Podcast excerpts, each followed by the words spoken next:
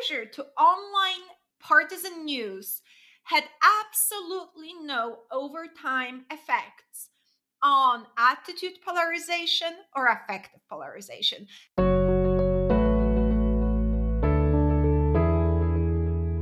Media landscape has been evolving at a dizzying pace with technology and social media changing the way people get their news and information.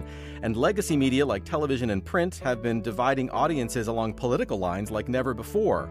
Conventional wisdom is held that as people are exposed to more partisan news, they become even more polarized, but a new study finds that's not so. This is The Backdrop, a UC Davis podcast exploring the world of ideas. I'm Soterios Johnson. Is there any connection between the news people consume and the opinions they form?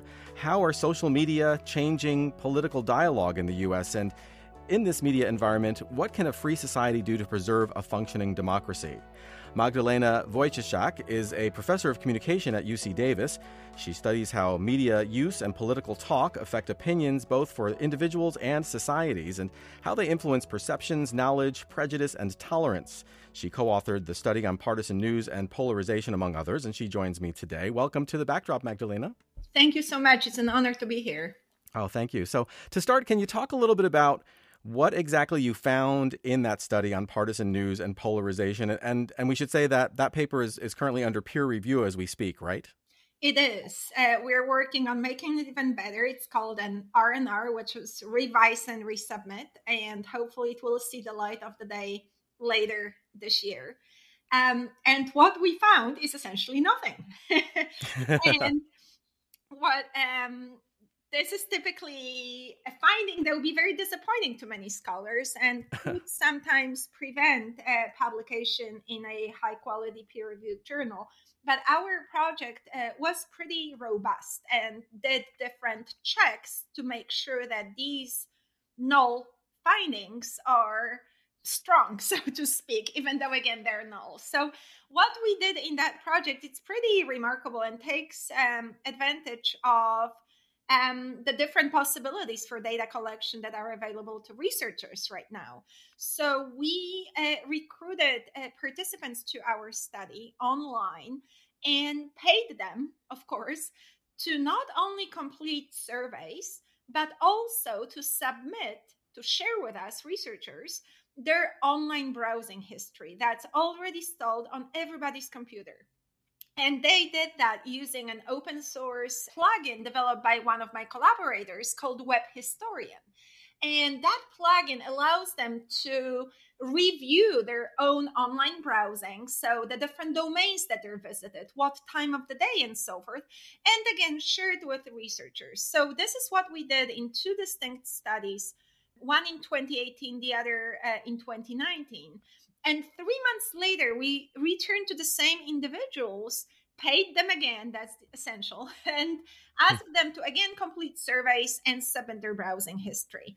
And in statistical analyses, we paired people's online exposure that happened before the first survey and in between the first and the second survey with their political attitudes that they expressed on the survey. And in the online browsing, we looked at several things. So we knew exactly what news domains people were visiting because, again, we had their online browsing. So we matched those uh, domains in individuals' browsing history to a list of extensive list of news domains. And we had validated and extensively cross checked classification of ideology of those news sources, which allowed us to categorize each and every news source into the liberal leaning category, conservative leaning category, or centrist mainstream outlets. Right. And so, what were your conclusions? Like, what did you actually find? What were your findings? So, the core finding that is surprising and disappointing is that exposure to online partisan news had absolutely no overtime effects on attitude polarization or affective polarization. Attitude polarization being the strength with which individuals held their attitudes on a variety of political issues, such as immigration, gun control, and so forth. And affective polarization being the hostility or very negative feelings that partisans feel toward the out party supporters. Meaning the other side, basically. The other political side, yes. Right, okay. Yes. So that's kind of, you know, what we were testing and what we found that, again, there are no overtime effects. And these effects, these, again, null effects, held across different political groups. So we looked at uh, liberals and conservatives nothing. We look maybe you know maybe it's the people who are very strongly liberal or very strongly conservative who will become polarized. Nothing right? Hmm. so we actually didn't find any effects whatsoever period. We also looked at you know maybe it's not only news exposure that matters but actually exposure to only strictly political content within these partisan sites right? Because of course you know new york times not only has uh, political coverage, but also travel or cooking recipes. So we isolated only those political news, nothing. Hmm. So, kind of in interpreting this very surprising finding, we turned to the overall volume of news exposure and of partisan news exposure in that particular data set. And we found that news exposure accounts for 2% of individual online browsing.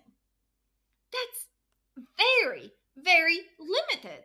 Right, it's very low. I mean, especially, but this was um. So uh, when you were doing it, this was before the presidential election, but it was kind of leading up to it, or did it include some of the campaign? So the first study from which we have the most robust data, the other one, uh, or mm, the other data set, the more recent one, is being analyzed right now, so I can't speak to that. But in that one, it was uh, around the midterms in 2018. So that's pretty astonishing that only 2% of media consumption has to do with politics. That's that's a finding right there. So not really politics. It's 2% was news, right? So I'm oh, I see. Okay. people are seeing some political information on, you know, in non-news websites, right? And then also another important uh, caveat here is that we didn't analyze people's um, social media feeds. We didn't have access to their Facebook feed or their Twitter handles. And so it's possible that people are consuming more news on those platforms. And of course, we don't have access to their offline exposure and consumption. Uh, right, so it's you know it's possible that somebody never looks at news online but uh, you know is an avid watcher of fox over dinner. That's not as likely given that news websites or the internet are the primary source of information for majority of americans but still right there there are exposures that we couldn't capture in our data and as far as the, the, the people who participated age wise was it spread kind of evenly or was it did it skew younger? Because i would think that more say older people might get their news from legacy media like television or newspapers as opposed to online whereas younger people might get it more from the online uh, sites. So the sample was definitely younger than the general population, but we checked how representative it is of the American population, and it's not at all.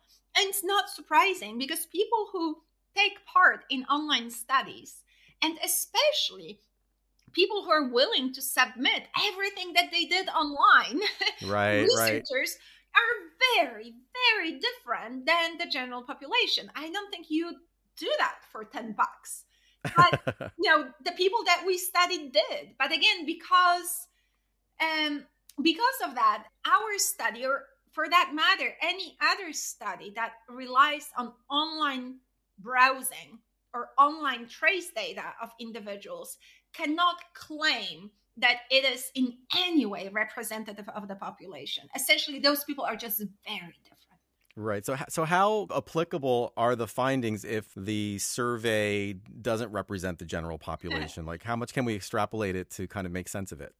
That's a great question, and I would say again they cannot generalize. Um, and again, no research that does that relies on individual online traces can generalize to the population, but they're nevertheless very suggestive because it's again the individuals who are using online uh, platforms or online media frequently. It is people who are in different online panels of research organizations or who are part of social media.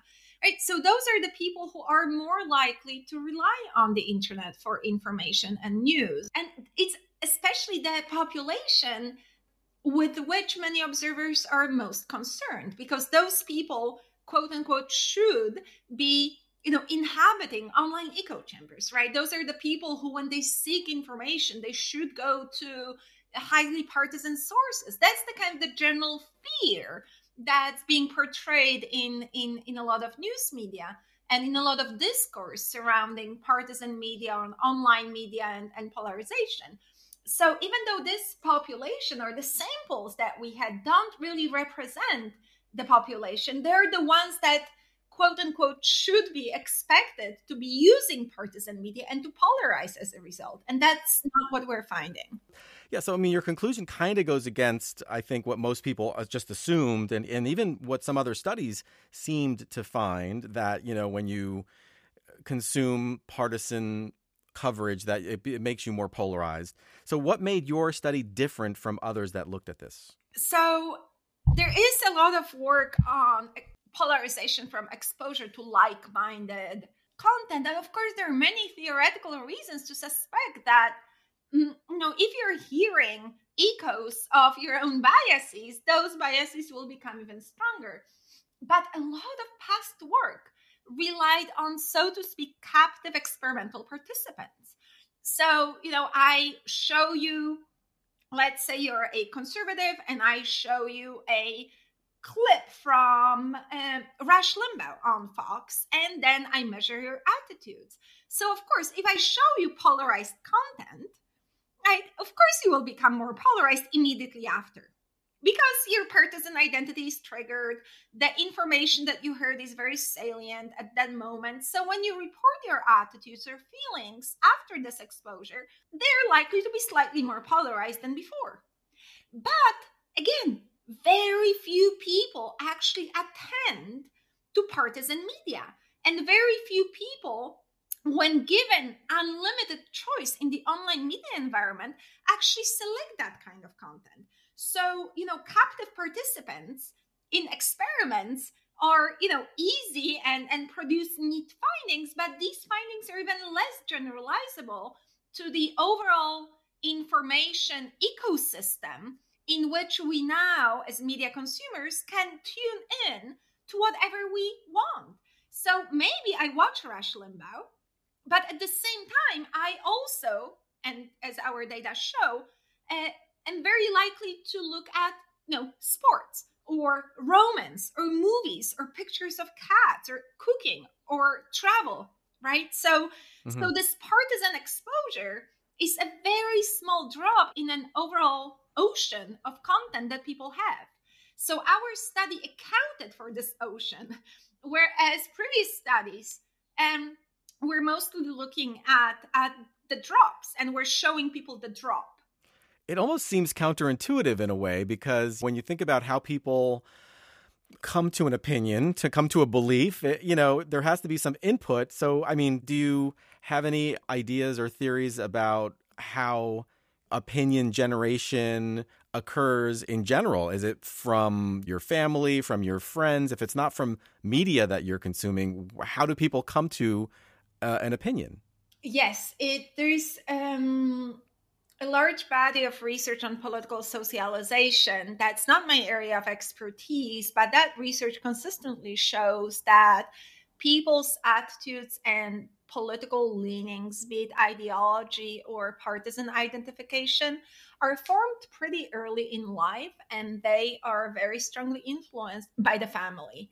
And then also, there's a lot of research on the so called two step flow in communication. That research dates back to the 40s, finding that it's your community. In that case of course it was offline community because again it was decades ago that influences your decisions related to uh, voting but also movie going or, or product purchase much more strongly than news media do. So of course our research has this core limitation that doesn't account for those interpersonal influences and, you know, it's possible that people who are not consuming partisan media are nevertheless exposed indirectly, right? You may not watch Fox, but let's say your spouse or your dad does, and they tell you what they learned and they tell you how angry they are, and maybe that has influence on on on how you feel and what you believe. It's so interesting because I, I feel like I mean just um taking from a real life example, I feel like when a when say a teacher in a classroom sets the tone of what's acceptable and not acceptable, people typically fall in line, you know, and if like a media outlet sets a certain tone, you know, certain either beliefs or opinions or behaviors I almost feel like that just logically would seem to, you know, be setting the tone for what's acceptable and not acceptable as well. So I find the findings like really kind of mind shattering, mind blowing. Absolutely. And, you know, and in that paper, we do say that doesn't, these findings are by no means indicating that partisan media do not matter or that they are not presenting a, a, a, a, problem to, to society.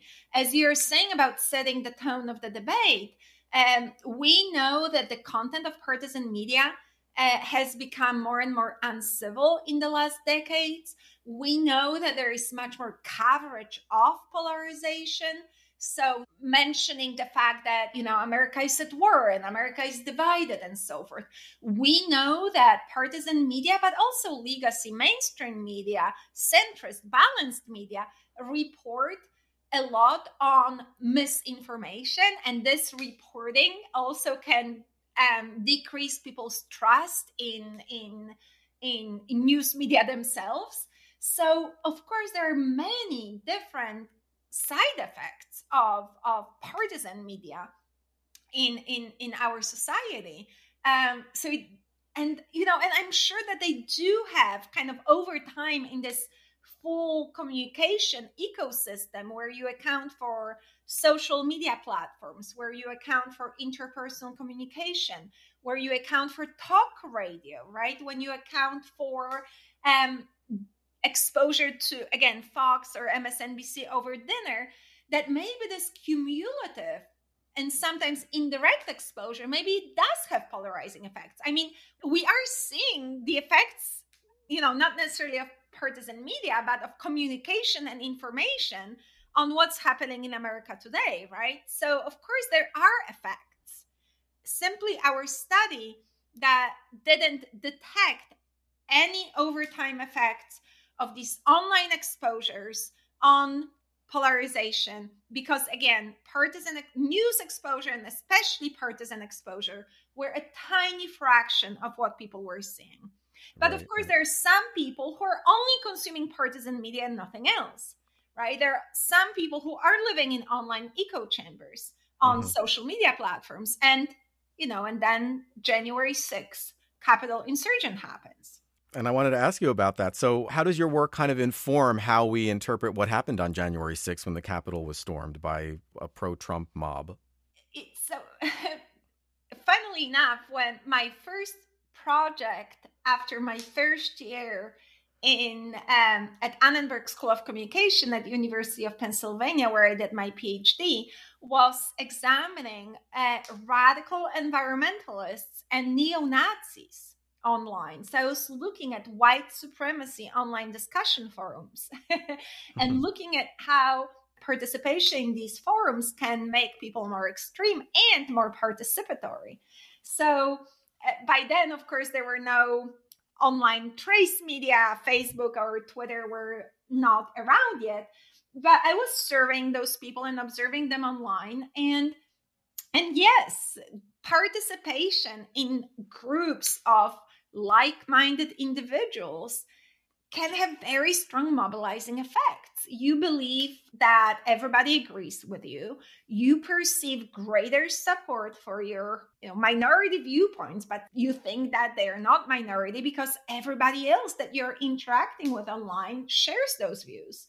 You come to believe that your you know attitudes and perspectives are correct information that's shared within these kind of small groups of, of, of people may not necessarily be, you know, factual or verified, but right. you don't know, you don't care.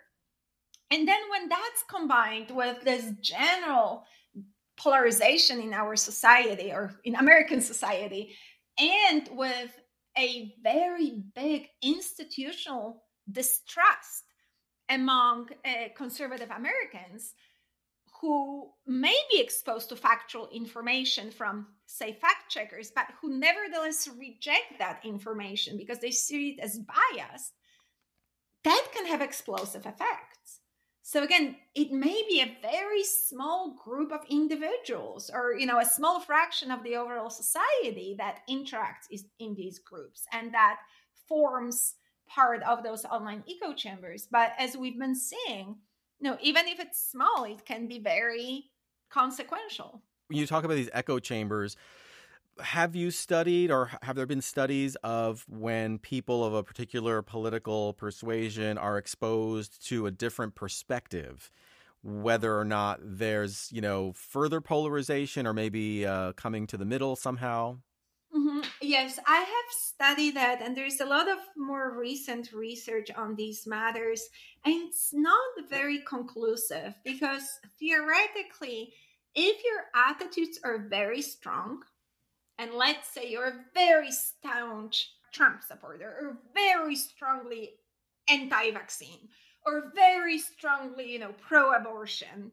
if I show you arguments and data that counters your beliefs, you again theoretically should process all this information in biased ways. So you'd counter argue, generate reasons for why you are correct and why this information is wrong, and then you polarize as a result. And in some of my past studies, I have found these boomerang effects among strongly opinionated individuals.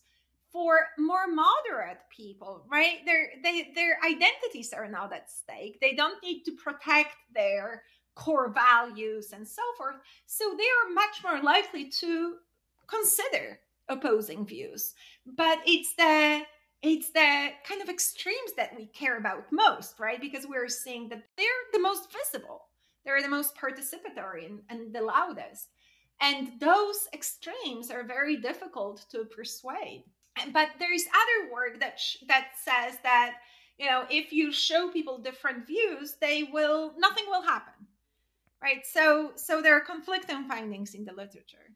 Right, but generally, I guess the people who are kind of more on the furthest extremes they're the ones who will basically not change their minds generally, yeah. whereas people closer to the center will be more kind of open minded to maybe consider the other viewpoint. Absolutely.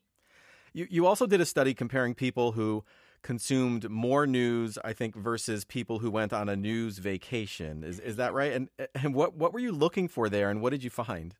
So, this is a very controversial statement here.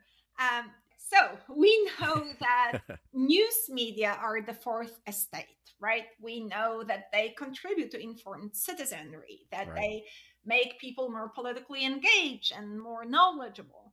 And there is for decades this normative agreement that news media exposure is very beneficial, right? So observers are very worried about the fact that um, you know news readership is decreasing that um, news media organizations are having financial problems right? There is this again general normative agreement that news exposure is very good.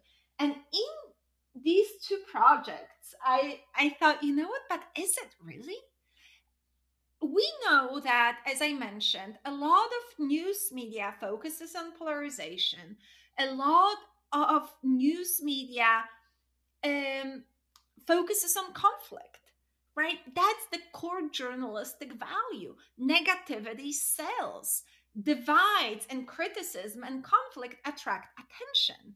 So the media naturally, right, cover conflict and partisan uh, disagreements to much greater extent than cooperation, for instance, because that's boring. Mm-hmm. And also, we know that journalists tend to reach out to social media users to kind of exemplify public opinion. So, what the public is thinking. Let me check Twitter. but we also know that people who are on Twitter are extremely unrepresentative of the general population. And right. the core factor on which they are very unrepresentative is their uh, political extremity. They're much more politically interested and have much stronger views. So if journalists illustrate public opinion with a Twitter user, we know that this opinion will be much more extreme than an opinion of an average Joe on the street. Okay. So, because of that, I thought, you know what? Exposure to news media should probably have some detrimental effects. And we don't know that because nobody has studied it. Right. So, in a series of two kind of almost field experiments, we paid people in the United States to not watch news at all, not consume news. In one study it was seven days, in another it was 14 days. And we mm, were returning to those individuals every two days with very short surveys. You know, how are you doing on this? You know, what's your level of news exposure? And um, and then we uh, surveyed them again at the end of this experiment. And then in another experiment in Poland, in a complementary study, we paid people to follow more news. And that was, I believe, for 14 days. So maybe in the US it was seven, in Poland it was 14. And again, we, we paid them. We went back to them every two days and asking about compliance. And then we surveyed them again.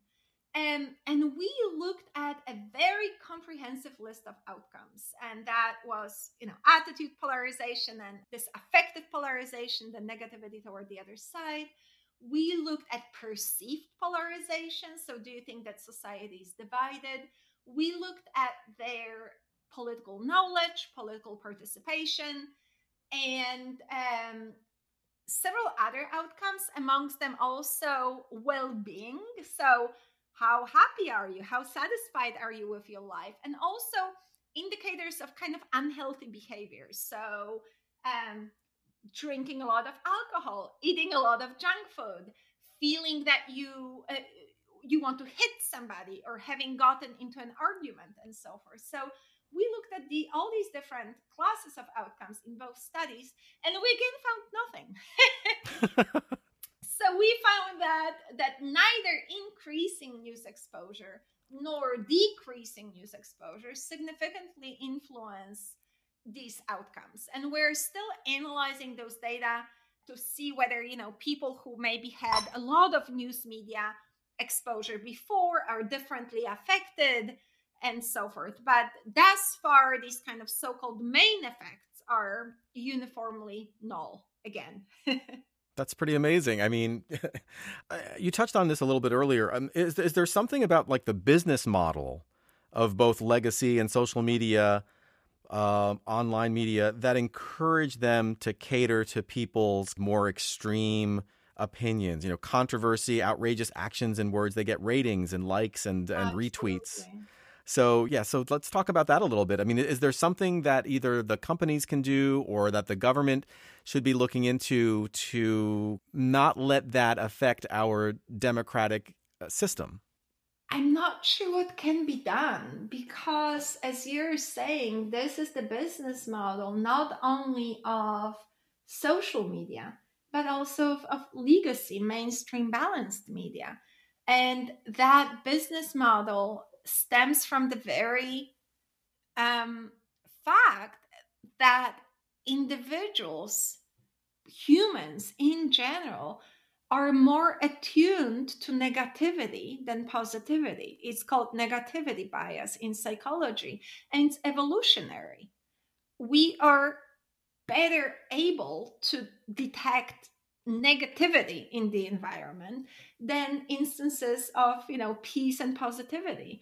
So our people pay more attention to negative stories. People uh, stay on them for longer. People are more likely to select them because again negativity is more attractive.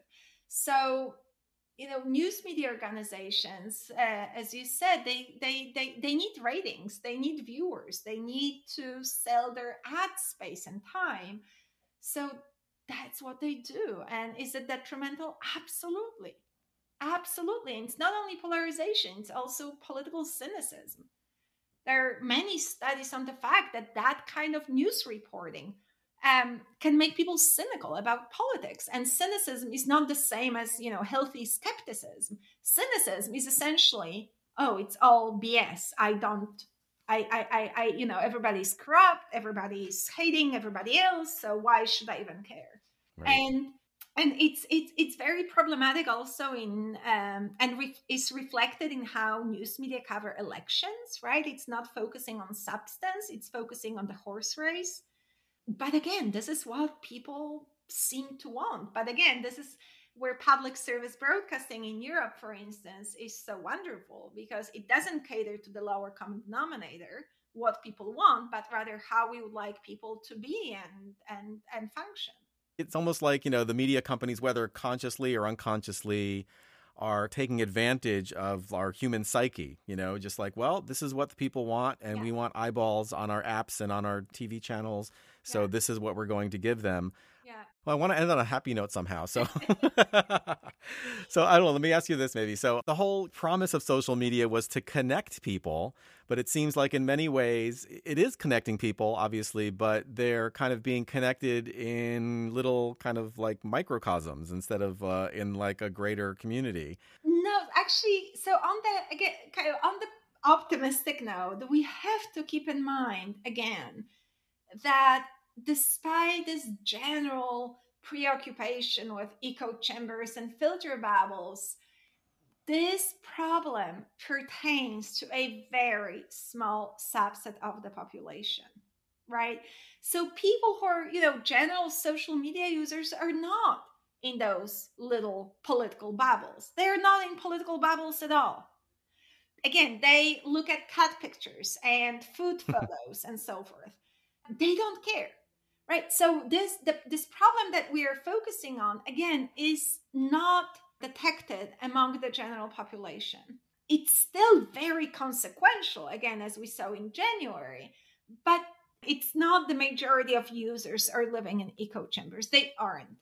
And of course for the rest of the users who are less extreme less politically interested social media have a wonderful role of connecting them with friends and family keeping them you know updated during our global pandemic, facilitating contact and, and staying in touch. So, of course, there are numerous wonderful effects, right? And again, for the small subset of individuals, that these effects are not, you know, not democratically desirable.